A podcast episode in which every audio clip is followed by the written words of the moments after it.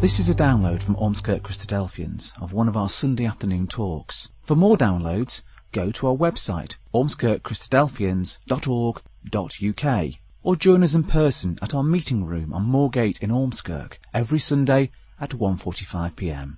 We hope you enjoy the talk. Well, good afternoon, everybody, and a warm welcome to you all. The nature of God. Well, first of all, in Genesis chapter 1, we are told that it was God that created the heavens and the earth. And also, we're told in the New Testament scriptures in Hebrews, we are told that we must believe that He is, that's the Almighty God, is a rewarder of them that diligently uh, seek Him. And therefore, we ourselves have to have a faith in this God. And we are told that faith is the substance of things hoped for, the evidence of things not seen. And so therefore we see that we have to have a faith in this God, although we have to say that we have not seen him, yet by the evidence that is revealed to us through his word, the Bible, that we find the evidence that first of all, that God exists. Because I think first of all we have to consider, before we consider his nature, that in fact this God, the creator of the heavens and the earth, exists in this day and generation in which we live. And so first of all, I want us to go to the prophets of old, out of the Old Testament scriptures. Come with me to Isaiah chapter 43. And we have a couple of passages in Isaiah chapter 43 that will give us the evidence that even in this day and generation that the Almighty uh, exists. So first of all, let us take these two verses out of uh, out of Isaiah chapter 43. First of all, verse 1 and then later on verse 12. And so verse 1 of chapter 43 of Isaiah says, But now thus saith the Lord that created thee, O Jacob, and he that formed thee, O Israel, fear not, for I have redeemed thee, I have called thee by thy name, thou art mine. So here in this word, we, in this verse, we see clearly that the Almighty God, the Creator, has called the children of Israel or the nation of Israel uh, by their name, and He tells us clearly in that verse that they are His. In other words, they are His people. Now, when we come down to verse 12 of the same chapter, He says then, I have declared and have saved, and I have showed thee when there was no strange God among you, therefore ye are my witnesses, that is, this nation of Israel, as saith the Lord, that I am God. So what he's saying here really, that in this day and generation in which we live, that when we see the nation of Israel, that when we see a Jew, it is a proof to us that there is indeed a God and that he exists uh, today. Now, there are other parts of Scripture that we could look at that would show to us clearly that it is He, the great creator of the heavens and the earth, the Almighty God, that is in control of all things. And so then, when we come to a knowledge, when we come to understand that the uh, Almighty God is the one that created the heavens and the earth, and that He exists then we ask the question, well, what sort of character or what sort of nature uh, does the Almighty God have? And the first point is that in a physical sense, we are told uh, that he is like a man. For when we go back to Genesis chapter 1 and verse 27, it says there clearly that God created man in his own image. So what of this Almighty God then? Is this Almighty God mortal or is he immortal? Well, we find from the Word of God that he is immortal because he reveals himself uh, throughout the whole of God's Word, right from the first chapter in Genesis right through to the last uh, chapter in the book of Revelation. And he presents himself uh, in the past, he presents himself in the present, and he also portrays himself in the future. And he tells us that his character is just the same as it was yesterday, today, and in the future. So if somebody was to ask us then the question, uh, or to ask us today in this generation to give them a character reference, then what would our response be? Well, I think it is that first of all we would have had to know that person for a, a reasonable period of time. That in that period of time that we have known that person, that we would have gained for ourselves or had in our minds the idea of the character of that person uh, because we would have seen how they would have behaved, how they would have reacted in the way they went about uh, doing their business. And if it was somebody that we knew well, it is almost certain that we would give them what we would call a character reference, and we would usually oblige. But here we're not just talking about some ordinary person, we're talking about the Almighty God, the one who is the creator of the heavens and the earth. And there, there might be a slight difficulty because we are, we are told that nobody has at any time seen the Almighty God of the heavens and the earth, except that of His Son, the Lord Jesus Christ. So then we ask the question, well, how in our own minds do we build up for ourselves a character of the Almighty God Himself? How do we find or attain a knowledge of the Almighty God? well, the answer is there is only one way in which we can attain this knowledge and information, and that's through God's Word, the Bible. It's through the Bible that the Almighty God reveals Himself to man in the past, in the present, and in the future. And as we've already said, that it shows that His character is just the same as it was yesterday, today, and in the future. We also have to say that right throughout the history of mankind, man has always had the opportunity uh, to uh, get hold of or access to the knowledge of God. It has all, uh, always been ready available. Now, God has never left himself at any time without witnesses.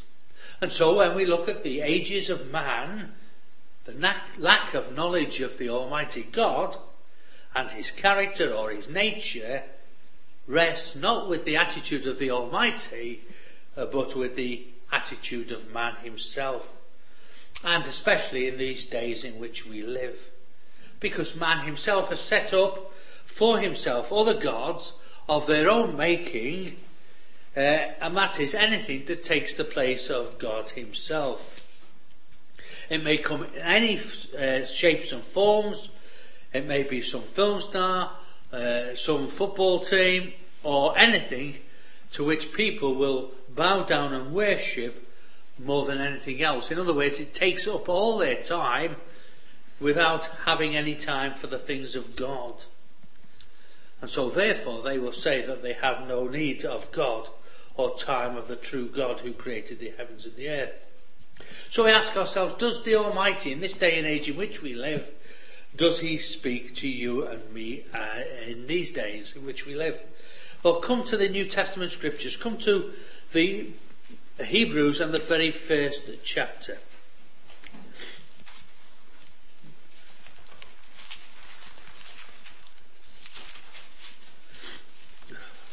Hebrews chapter 1 and the first two verses. And it tells us here in this very first verse that God who at sundry times and in divers manners spake in time past unto the fathers by the prophets. And so if we were to go into the Old Testament scriptures, we have there the records of the prophets of old, how that the Almighty God through, spoke through them uh, to people in times past.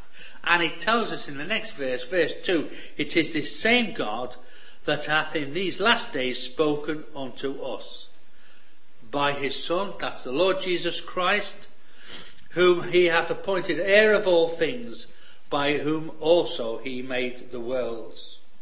So we see here, first of all, that this Almighty God was to speak uh, to the man uh, through his people, the nation of Israel. It was through this nation of Israel that he was to communicate, or to which we would see his character and his nature. Uh, and and just uh, as a, uh, if you like, as proof of all this, we'll take one of the great kings of the nation of Israel, and that is King David. And we find that he comes before the people to offer unto God a prayer of thanksgiving. And it's in this prayer that we see this King David acknowledges the majesty and the character, if you like, of the Almighty God. So come back with me into the Old Testament, and this time into the book of Chronicles, in the very first book, and at chapter 29. And starting to read at verse 10. And we see here that, that David comes before the Lord to uh, offer unto him a prayer of thanksgiving. And he says in verse 10 of 1 Chronicles 29, Wherefore David blessed the Lord before all the congregation, and David said, Blessed be thou, Lord God of Israel, our Father for ever and ever. Thou, O Lord, is the greatness and the power and the glory and the victory and the majesty. For all that is in the heaven and in the earth is thine. Thine is the kingdom, O Lord, and thou art exalted as head above all. And so in those few verses we've just read, here we see that David on his part acknowledges the first of all, the Almighty God is the father of the nation of Israel. Or as we have already mentioned, didn't we, in Isaiah chapter 43 and verse 1, that God had called them by their name and that thou art mine, his people. Or as David says in Chronicles, for ever and ever.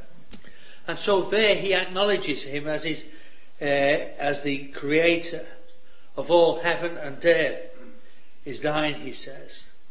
And verse 12, he mentions, doesn't he, in that, in verse 12 about also his power, both riches and honour uh, come of thee, and thou reignest over all, and in thine hand is power and might, and in thine hand is to make great and to give strength uh, unto all. And he goes on the next verse, verse 13, now therefore, O God, we thank thee and praise thy uh, glorious name.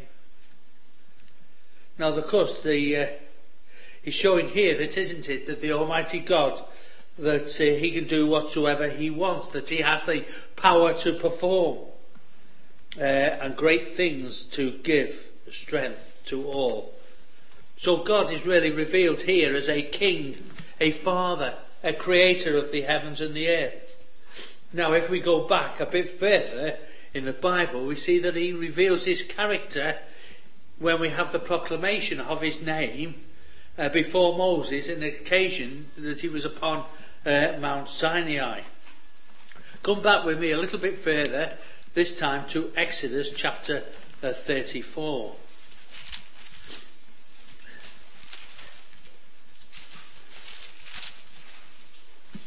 This time we're going to read from verse 5.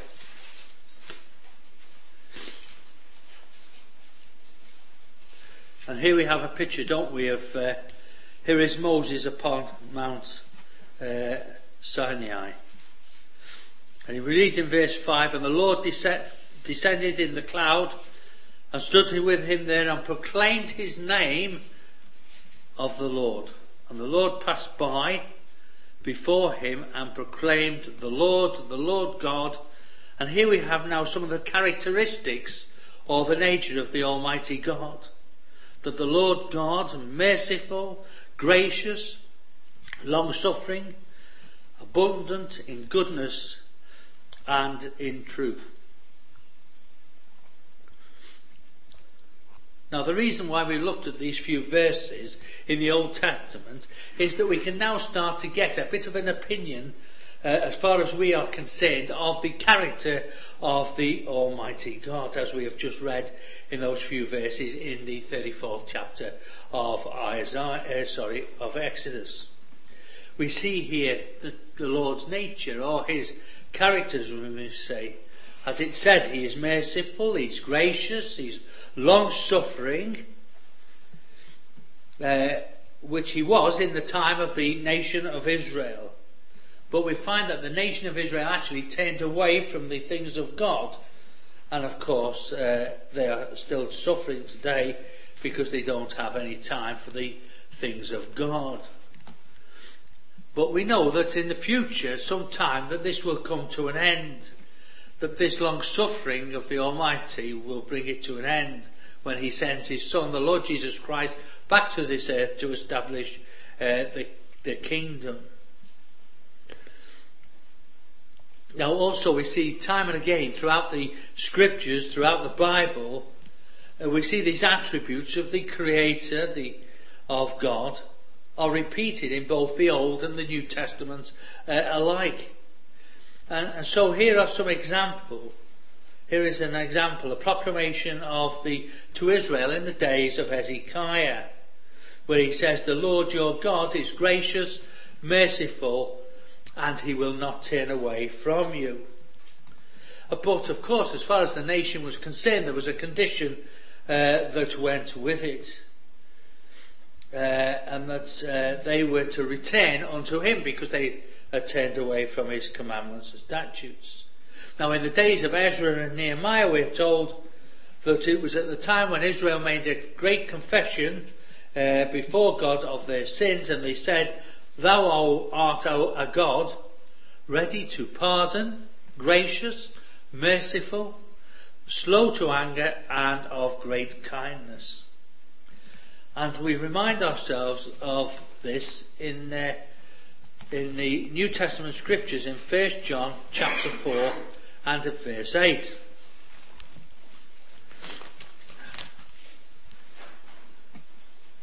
Where it says there that he that loveth not knoweth not God, for God is love. In, his, in this was manifested the love of God toward us, because that God sent his only begotten Son into the world that we might live uh, through him. And so we see in these uh, verses that we've looked at, we start to get an idea of the character of the God who created the heavens and the earth. Uh, the one who was the God of Israel. Uh, and it was it can be summed up in that word that we just looked at in the eighth verse, and that is the word love. But what we do see is this word, which is a word really in this day and generation that is really used quite loosely uh, by the majority of people in this day and generation. But what we see in this word is the truth the righteousness, the grace, the mercy, the kindness, the compassion, the forbearing, the long suffering, and goodness of God to man. Uh, when it reveals to us the character or the nature of Himself.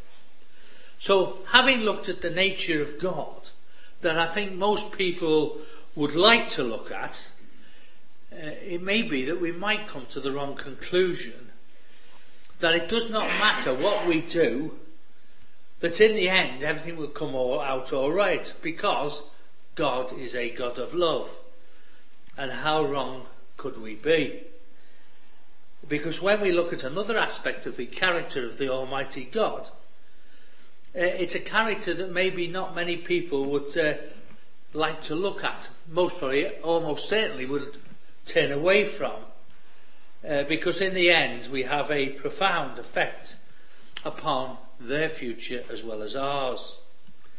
And that part of the character or the nature of God is that which is opposite to that which we have briefly looked at. And most probably we could say that majority of people do not really understand. Now the two passages of scripture, as I said at the beginning, uh, to come to a knowledge and understanding of God's nature of character is through His Word, the Word of God. So I want us now just to go back again into the Old Testament, and this time to Numbers chapter 11 and at verse 1.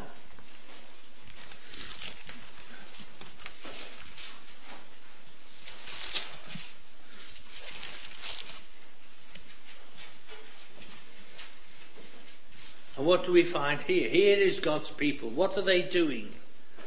It says in verse 1 of Numbers chapter 11, and when the people complained It displeased the Lord, and the Lord heard it, and his anger was kindled.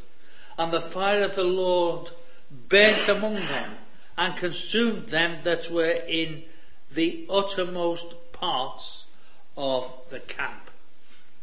And so we see in that verse we've just read, we notice they had, the people had complained, or as the margin puts it, uh, always complaining.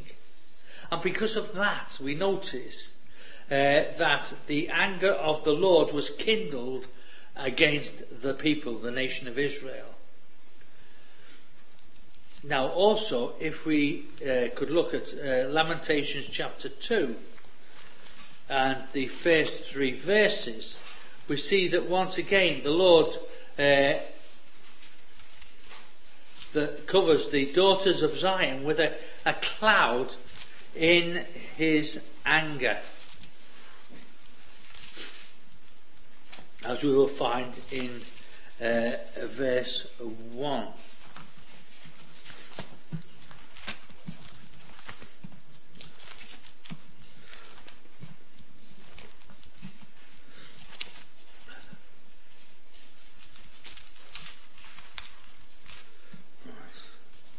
Lamentations chapter 2 and verse 1. How hath the Lord covered the daughter of Zion with a cloud of his anger, and cast down from heaven unto the earth the beauty of Israel, and redeemed not his footstool in the day of his anger. And so here we see in this verse, don't we, the uh, Lord covering the daughter of Zion with his anger. Verse 2 and the Lord hath swallowed up all the inhabitations of Jacob, and, not, and hath not pitied. He hath thrown down in his wrath the strongholds of the daughters of Judah. He hath brought them down to the ground. He hath polluted the kingdom and the princes thereof. So we see there in that verse that he hath thrown down his wrath. And then finally in verse, chapter, verse 3, we find there that again he casts off in his fierce anger. We could also look at Jeremiah where it says, Wherefore my fury and my anger has pour, poured forth. So in these three parts of scripture then we see there's two things about the nature or the uh, character of the Almighty God. And that is that he shows forth wrath, fury and anger. And we find that if we were to look in the whole of the Bible, we find in 250 tri- times that we find expressed therein the severity is uh, these expressions of severity are uh, in fact described. Uh, and it's described because they're supposed to strike fear into them as God's dealing with men and nations. But one of the all these uh, that we've just looked at may at first shock us at first that God has a character in this way or another. But it is only when we start to look into the real circumstances of things that happened that we suddenly find why it was that God is fully justified in what he has done. In some measure, the reason for God's anger and his fury that was poured out upon people and of nations is because the people or the nation had done one of two things. One, they had contributed to false ideas and thinking, or secondly, they went against the commandment that God had actually uh, made. Let us look at some examples, or two examples, for instance, where people have perished, perished in the past uh, because of their false ideas. And firstly, because maybe they thought that their ways were better than God's ways. And another who disobeyed the commandment of God. Now let's go to the chapter that we read by way of introduction. Numbers chapter 16. We have there the rebellion of Korah, Dathan and Abiram, who with, as we're told, with certain of the children of Israel and 250 princes had assembled themselves uh, together against Moses and Aaron. But most importantly, it was not just against Moses and Aaron, but of course they'd come against uh, the Almighty God. Now, God, we know, had separated the tribes, and in particular Levi's, uh, the tribe of Levi, to act as a priest. But when we come here to Numbers chapter 16, we find here of the false doctrine that Korah was to bring that they were all, in fact, holy. Uh, and therefore, in Korah's eyes, uh, because of that, that they were just as capable as that of the Levites to carry out the work of the tabernacle. Uh, they were just as capable as anybody else. But in verse 5, we notice that Moses reminds them, doesn't it? Or reminds Korah, who are his and who is holy. Verse 5 And he spake unto Korah and unto all his company, saying, Even tomorrow the Lord will show who are his and who is holy, and will cause him to come near unto him, even him whom he hath chosen, will he cause to come near uh, unto him. And as we have said, it was the uh, sons of Levi who have been given the work of the tabernacle uh, of God. But of course, here Korah saying is really saying that that wasn't good enough, and that they wanted to do the work of the priesthood as well.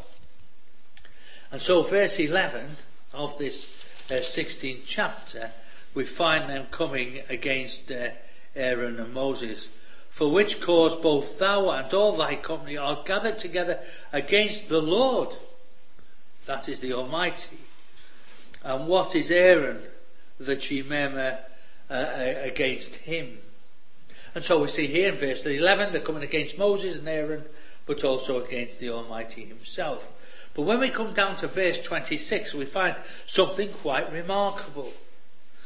For it says there, And he spake unto the congregation, Depart, I pray you, from the tents of these wicked men, and touch nothing of theirs, lest ye be consumed in all their sins. So, what was remarkable here, although God was to bring judgment on Korah and his followers, here is the Almighty showing forth again a part of his other side of his character by giving uh, the opportunity for people to escape that judgment that was to come upon Korah, Dathan, and Abiram. And then we read in verse 13, the Lord uh, made made a new thing, and the earth opened her mouth and swallowed them up with all the appertaining unto them, and they go down quick into the pit, and ye shall understand that these men have provoked uh, the Lord. And so it was because of their disobedience uh, against God's commandment that this judgment was to come upon the people. And verse 31, and it came to pass, as he had made an end of speaking all these words that were, uh, that the ground clave asunder and was under them and they died. So in this uh, incident then that we have here in the 16th chapter, we see really two sides of the character of God. We see on one side his goodness and his mercy in giving the people the opportunity to escape that judgment which was to come. But we also see on the other side his, uh, his severity, if you like, of God in that uh, those who would not obey his commandments and statutes. Now, I just want to look at one more instance uh, that might seem on the face of it, when we look at it, a rather a bit on the harsh side, and that was to deal with Uzzah, who disobeyed God's commandment in First Chronicles uh, chapter 13. God had given the commandment that anybody who touched the ark would die uh, because it was holy. And in First, uh, in First uh, Chronicles chapter 13, we we have the record there of the ark travelling from uh, Kirjath when it comes to the threshing floor of Chidon. And we, we have the record there that the ox stumbles, uh, but also puts forth his hand uh, to hold the ark. And because of that, because he disobeyed God, then we are told that he perished and died. Uh, and again, we see in that incident, don't we, that we have the severity of God. Now, in the days of Jeremiah, we have the time when Jerusalem had given off over to complete idolatry, but just prior to the judgments coming upon Jerusalem, we see that Jeremiah was given the commission to walk to and fro through the city of Jerusalem, and if he could find a man, only one man, uh, that executeth or seeketh for the truth, it says, or the ways of God, then once again we see the mercy of God in that he was going to uh, pardon it. So we see then in times past that God uh, has brought upon men uh, his judgments, but also in the past how that judgment has even effect upon us in this day in which we live. We think briefly of the fall of man that we have recorded in Genesis chapter 3, where we have there the record of the disobedience of Adam and Eve. And because of their disobedience uh, to God's commandments, they were told that they were to return to the uh, ground from whence they were taken. And so, therefore, as we are descendants of Adam and Eve, likewise, we are the same. That is our nature. We are, we are mortal. We return to the ground from whence we came. We're not like of the Almighty God who is immortal, who is everlasting to everlasting, as far as the east is from the west, if you like. Uh, and if the, the, Almighty had left it at that point where man had disobeyed God, then there would have been no hope for you and me. But in Romans, we're told, aren't we, the wages of sin is death, but the gift of God is eternal life. If we are to prepare to uh, follow his commandments and statutes. And again, we think of the goodness of the Almighty, because we are told that he is not willing that any should perish, but quite the opposite, that we should have the hope of everlasting life. And so, the Almighty has given us, even in this day and generation, the opportunity to those who believe uh, in him and also in connection with the sacrifice of his son, the Lord Jesus Christ, because it was by that sacrifice of the Lord Jesus Christ that the Almighty was to give us the opportunity in which we could escape the reward to which we are entitled to and to have a, a hope of everlasting life. But it would be something that we had, would not earn uh, but we would be given by the love and the grace of the Almighty. And so, my dear friends, in a very, very short time, we have seen the nature and the character of God as it is revealed to us within the Scriptures.